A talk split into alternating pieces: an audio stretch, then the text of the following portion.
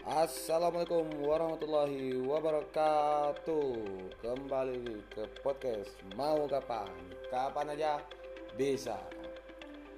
Jadi hari ini mau membahas soal Drawing babak 16 besar Euro 2020 Iya. Uh, Tadi drawingnya udah keluar uh, setelah pertandingan terakhir tadi um, Prancis Portugal sama Jerman Hungaria. Dua-duanya seri. Uh, Prancis sama Portugal dua sama. Terus uh, Jermannya juga seri dua sama dengan Hungaria. Uh, jadi sesuai dengan hasil undian uh, barusan di babak 16 besar ada dua pertandingan seru. Tiga tiga. Yang pertama Belgia Portugal. Yang kedua Spanyol Kroasia. Yang ketiga Inggris Jerman. Tim semut yang digajah-gajahkan dari bracketnya paling pertama kita bahas Belgia Portugal dulu jadi Belgia ini kan juara grup B ya Belgia ini juara grup B Portugal itu kan peringkat tiga terbaik grup F jadi uh, aku lupa tiga tuh bakal juara maaf grup B juara satu grup B itu bisa berperingkat tiga antara grup D, E, F nggak salah. Pokoknya begituan lah. Uh, jadi bracketnya Belgia nih Belgia ketemu sama Portugal yang notabene peringkat tiga terbaik grup F. Nah Belgia sendiri di grup itu uh, main tiga kali menang semua uh, mencetak 7 gol kebobolan satu ya uh, waktu menang lawan Denmark 2-1 tapi ya permainan ya rada boring. Apalagi kemarin uh, waktu nggak ada De Bruyne uh, lawan Rusia walaupun menang 3-0 sebenarnya permainannya ya bagus cuma ya Belgia yang kita kenal 4-5 tahun yang lalu ya generasinya ya udah turun. Nggak ada lagi Vincent Kompany Raja Mingola uh, Mertens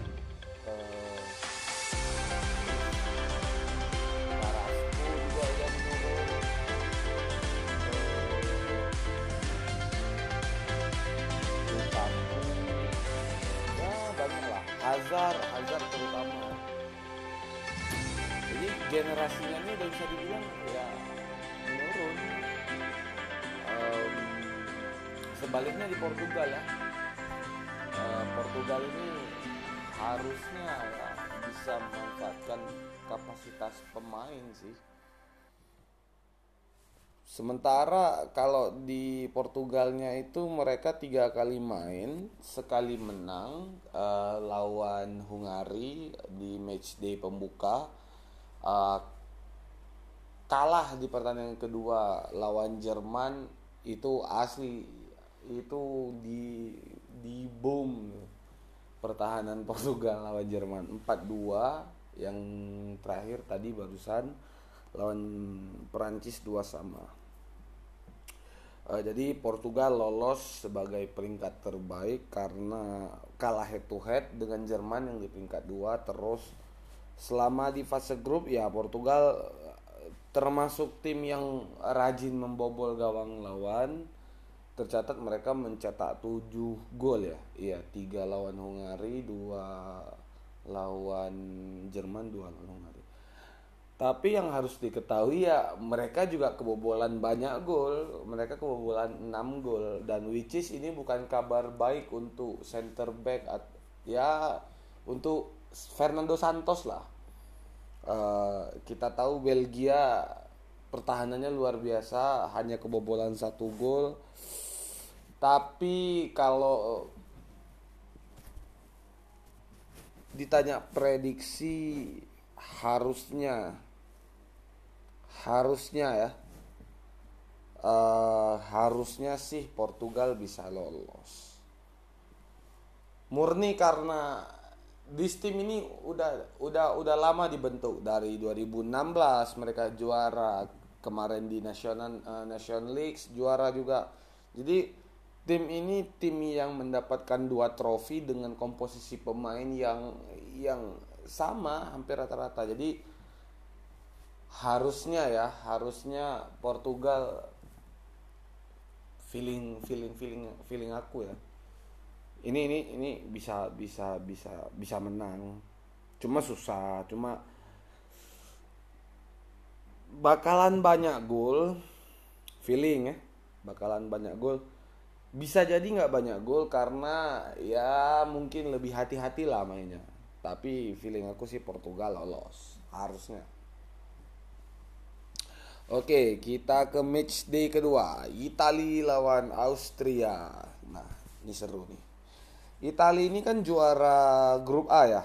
Juara grup A ya, betul. Sementara Austria ini peringkat kedua di grup C, runner up. Nah, ini seru nih. Juara grup A bertemu runner up grup C, Italia lawan Austria. Italia sendiri ya inilah Italia mereka udah membuang yang namanya Catenaccio jauh-jauh dengan sesosok pelatih luar biasa. Sekelas Roberto Mancini dia betul-betul merubah tatanan cara bermain Italia ini. Keren kali sih. Ya mereka biasa ya seperti Spanyol Jerman 2014 ya 10 tahun 8 tahun ke belakang dan Italia melakukan ini sekarang. Luar biasa. Sama sekali nggak banyak pemain top di sana. Ya nggak banyak juga. Siapa yang paling top? Immobile. Kalau dia top harusnya dia nggak main di Lazio gitu. Siapa lagi? Ya mungkin Jorginho lah. Jorginho Verratti. Tapi tim ini betul-betul kolektivitasnya luar biasa. Lihat gimana mereka menghajar Turki yang digadang-gadang bakalan jadi kuda hitam bla bla bla bla bla bla selesai. 3-0 next gamenya mereka main lagi ketemu sama uh, Swiss. Sama juga Swiss kan ada Embolo, Shakiri, Shaka bla bla bla bla bla Jan Sommer kiper. 3-0 last game Mancini pinter nih. Dia tahu uh, pemainnya ini capek kalau dipaksain. Jadi dia rotasi dan tetap menang 1-0 tetap menang. Itu hampir Toloi main, Bastoni, Emerson, uh, Pesina yang cetak gol, uh, Verratti juga karena kemarin cedera jadi posisinya diganti sama Locatelli Bernandesi dikasih kesempatan, Belotti dikasih kesempatan, Federico Chiesa juga dikasih kesempatan. Dan fakta uniknya Mancini membawa 26 pemain uh, untuk pagelaran kali ini dan selama tiga pertandingan Mancini udah memainkan 25 pemain. Artinya hanya ada satu pemain yang belum dimainkan yaitu Alex Meret, uh, kiper ketiga Italia. Jadi kemarin waktu lawan Wales di menit 88, 89 Donnarumma ditarik keluar uh, masuk uh, Sirigu untuk memberikan uh, jam terbang ataupun memberikan kesempatan walaupun cuma sebentar karena uh, Mancini mengatakan di Euro kali ini dia pengen semua main. Jadi um, feeling feeling aku sih Alex Meret nggak bakalan main. Cuma cuma ya ini adalah salah satu hal baik lah untuk dia uh, dibawa ke Euro. Masih muda juga 24 tahun masih bisa main di Euro berikutnya gitu. Piala Dunia berikutnya bisa main. Jadi um, ini udah cukup lah untuk dia ngelihat gini lah euforianya bermain bersama timnas. Nah sementara sementara lawannya itu Austria. Yang mana? Tim ini seperti yang Ko Justin bilang tim gurun pasir nggak punya lini tengah. Mereka selalu main bola direct atas atas atas atas gitu. Mereka tuh nggak punya lini tengah gitu.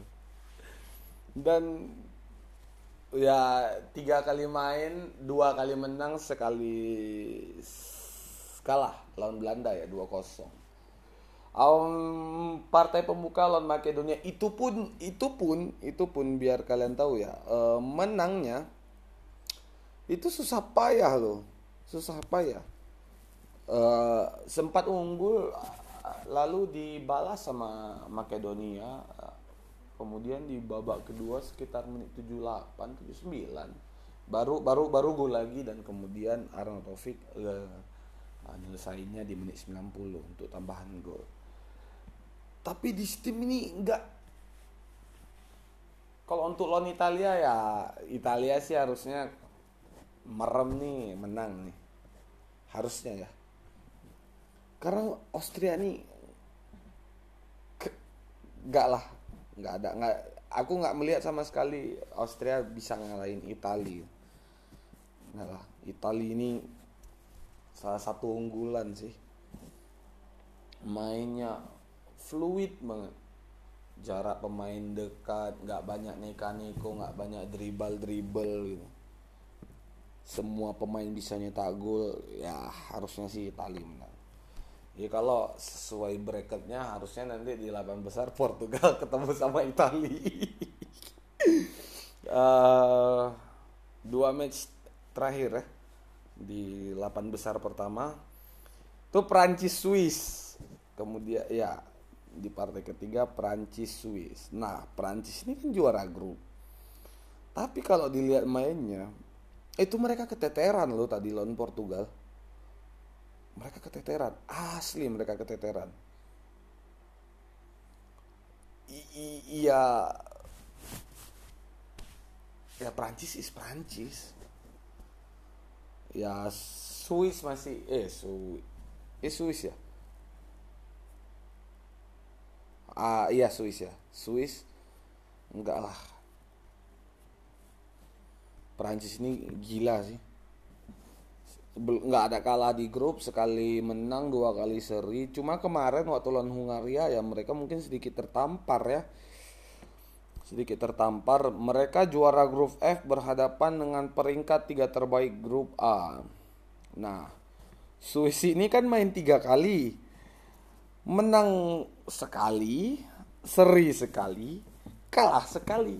Itu pun menang di last game kemarin lawan Turki 3-1. Nah Swiss ini lebih parah lagi ini lebih lebih lebih lebih apa ya? Lebih hancur lagi ini. Ketemu tim sekelas Prancis. Cuma ini ini bola ini kan bola kita kan nggak tahu. Cuma harusnya sih ya semua orang juga nggak melihat kalau Swiss ini bisa ngalahin Prancis cuma ya balik lagi ini bola. Harusnya sih Prancis lolos ya. Uh, nah ini yang seru nih yang terakhir nih. Spanyol Kroasia. Spanyol Kroasia dua tim ini sama-sama tim yang inkonsisten sama-sama jadi dua tim ini adalah peringkat terbaik grup D, which is itu Kroasia dan juga peringkat uh, grup E, runner up grup E, yaitu Spanyol. Jadi which is dua-dua ini tim yang uh, sama-sama runner up di grupnya masing-masing. Yang membedakannya adalah Kroasia tiga kali main, sekali menang, sekali seri, sekali kalah. Uh, menang lawan menang lawan Scotland, uh, seri lawan Inggris, kalah lawan Ceko gitu. Iya ya, iya kalah lawan Ceko mereka. Oh terbalik terbalik, mereka kalah lawan Inggris, seri lawan Ceko, menang lawan Scotland gitu. Jadi uh, inilah Kroasia gitu. Ya mainnya sih ya udah beda lah dengan Kroasia tiga tahun lalu gitu. Cuma ya Kroasia tiga tahun lalu ya mainnya juga long ball long juga. Itu ya salah satu luck mereka lah masuk ke final kemarin. Ya di samping mereka bekerja keras ya mereka pantas mendapatkan luck gitu ya cuma bicara sekarang sih Kroasia jauh menurun uh, selama nggak ada Mandzukic itu terasa kali ya di depan ya ya praktis ya mereka mengandalkan Luka Modric, uh, Brozovic, Kramaric, Ante Rebic, Ivan Perisic, uh, Vida, Lovren, ya ya udah tua-tua juga. Melawan Spanyol. Melawan Spanyol, ya kan? Yang di grup nggak ada kalah. Nah, tapi nggak ada kalahnya Spanyol ini parah kali apalagi yang namanya itu Alvaro Morata itu uh, asli itu orang itu memang parahnya parah memang penalti nggak orang cuma melihat wah Spanyol menang 5-0 lihat nggak dua game sebelumnya? Di mana Morata gol kemarin itu yang satu sama itu bahkan hampir di posisi ya lah dia aja gitu kemarin. Berdiri hampir di posisi offside rupanya enggak udah dicek VAR gol selesai. Ya harusnya sih ini game 50-50 dua tim yang notabene adalah salah satu unggulan bukan unggulan juara unggulan yang bisa mengganggu tim-tim unggulan juara tapi dua-duanya ini inkonsisten sama-sama inkonsisten jadi jangan cuma ngeliat ya itu adalah kabar baik bahwa Spanyol menang 5-0 which is ya mereka mereka betul-betul babat habis. Cuman Kroasia juga bukan tim ecek-ecek gitu. Kroasia ini bukan kayak uh, Finland gitu, bukan. Mereka punya pemain-pemain yang bahkan udah ngerasain final Piala Dunia. Yang memulangkan Inggris gitu.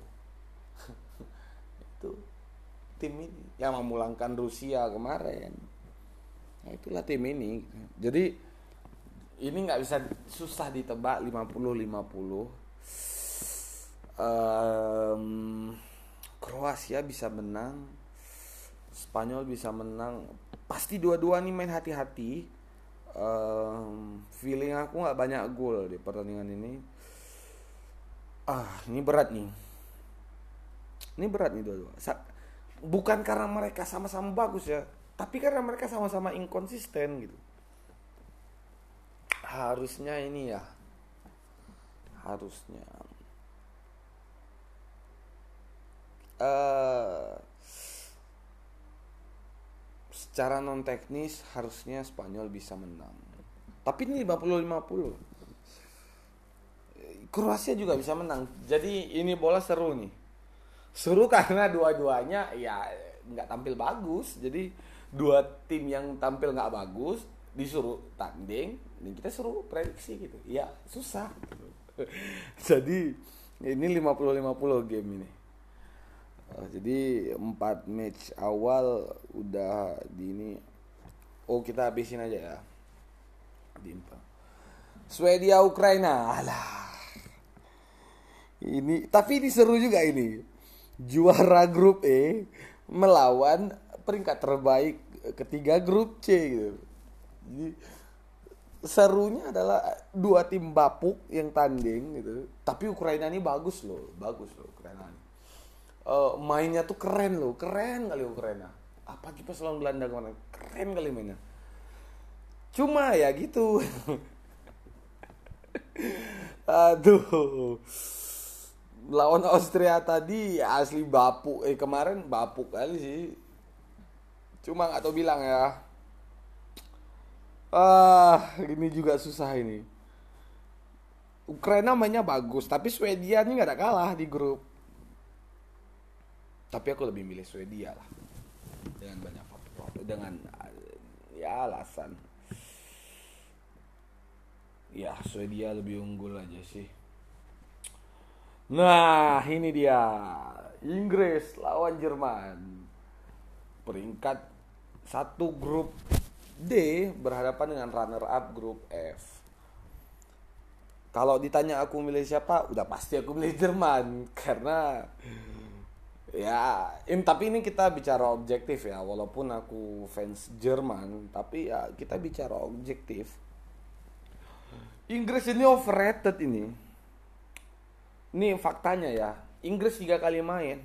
Lawan Kroasia lawan Ceko lawan Scotland mereka hanya mencetak dua gol tanpa kebobolan jadi selama tiga pertandingan mereka mencetak dua gol yang which is itu dicetak oleh satu pemain yang bernama Raheem Sterling. Oke. Jadi jangan lihat Inggris dapat 7 poinnya ya. Karena di, mereka di grup dua kali menang sekali seri, seri lawan lawan Scotland. Jangan dilihat Inggris 7 poinnya. Lihat permainnya. Dan faktanya adalah skuad Inggris adalah skuad termahal di Euro kali ini. Jadon Sancho 120, Jack Grealish 80, um, terus Rhys James yang katanya pemain terbaik, terus ya banyak. Declan Rice, Calvin Phillips gitu. Jadi Mason Mount yang katanya 80 90 juta pounds.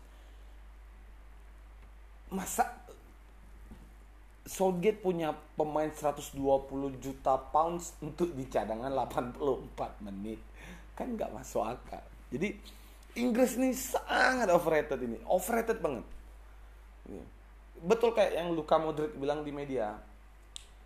Sebenarnya Inggris ini biasa-biasa aja hanya media dan pandit-pandit lah yang membuat mereka seolah-olah tersohor Inggris ini biasa aja Inggris ini nggak jauh beda sama Belanda. Bahkan Belanda lebih bagus mainnya ketimbang Inggris. Jadi apa ya? Pattern mainnya nggak ada, apa yang dimau nggak tahu. Inggris nih apa ya? Susah bilangnya. Tim semut yang digajah-gajahkan itu itu betul-betul tuh harus diakui. Melawan Jerman. Jerman ya. Apalagi waktu lawan Portugal itu seru kali itu bagus kali mainnya. Itu Portugal diajari gini cara main bola sama Jerman.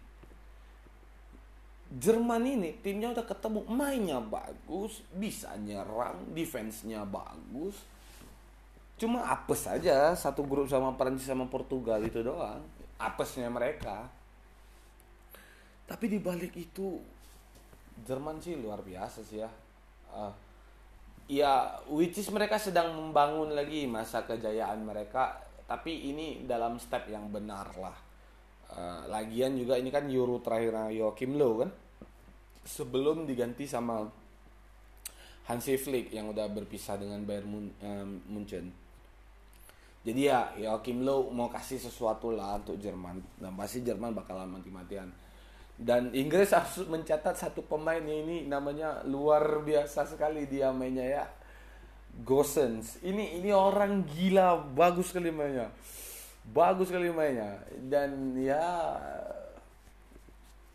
aku nggak melihat Inggris bisa ngalahin Jerman sih. Ya karena faktor itu tadi mungkin kalau game pertama mereka menang sama Kroasia 1-0 kemarin itu adalah ya namanya game pertama ya.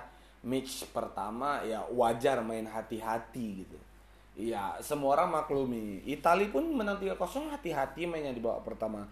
Uh, Belgia juga gitu nggak langsung ngegas. Um, Portugal juga main lembut di game pertama. Ya semua orang main main lembut di game pertama nggak ada yang berani. Ya mungkin kita bisa bisa mengiyakan lah kalau itu memang faktor pertama. Inggris game pertama kan mereka menang lawan Kroasia.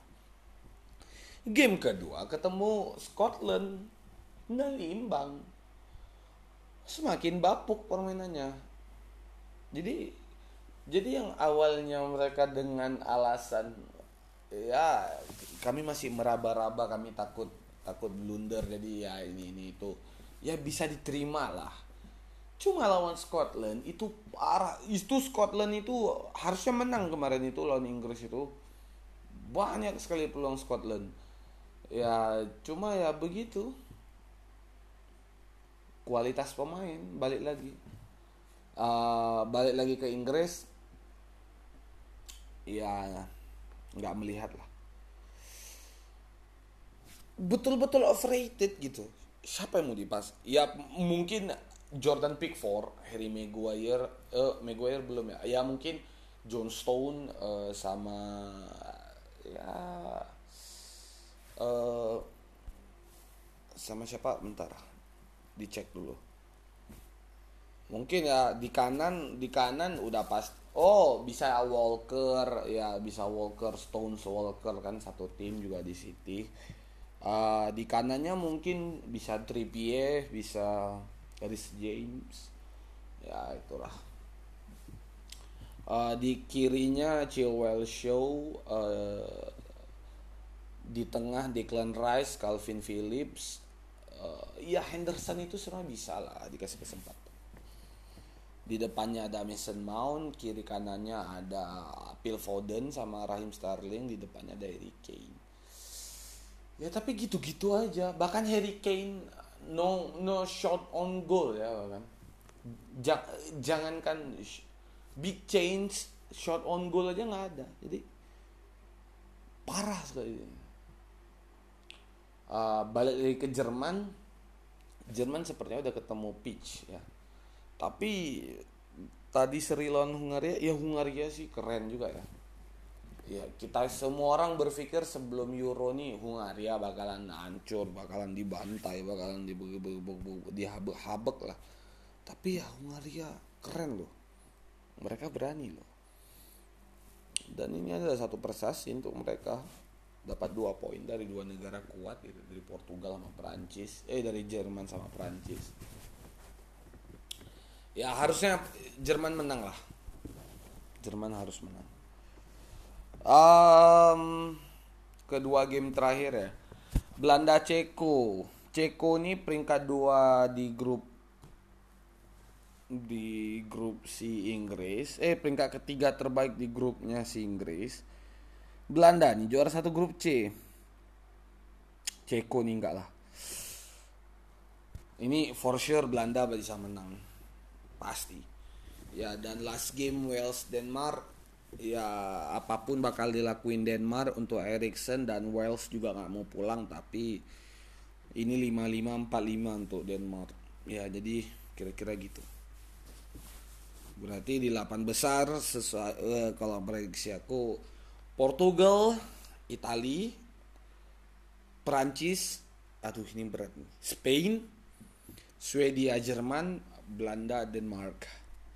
Ya mungkin kira-kira gitu dulu kita tunggu nanti uh, babak 16 besarnya. Semoga seru. Nanti kita bikin podcast gini lagi. Ini bukan podcast ini lebih ketanggapan ini. Uh, oke okay, jadi sekian dari aku. Terima kasih. Assalamualaikum warahmatullahi wabarakatuh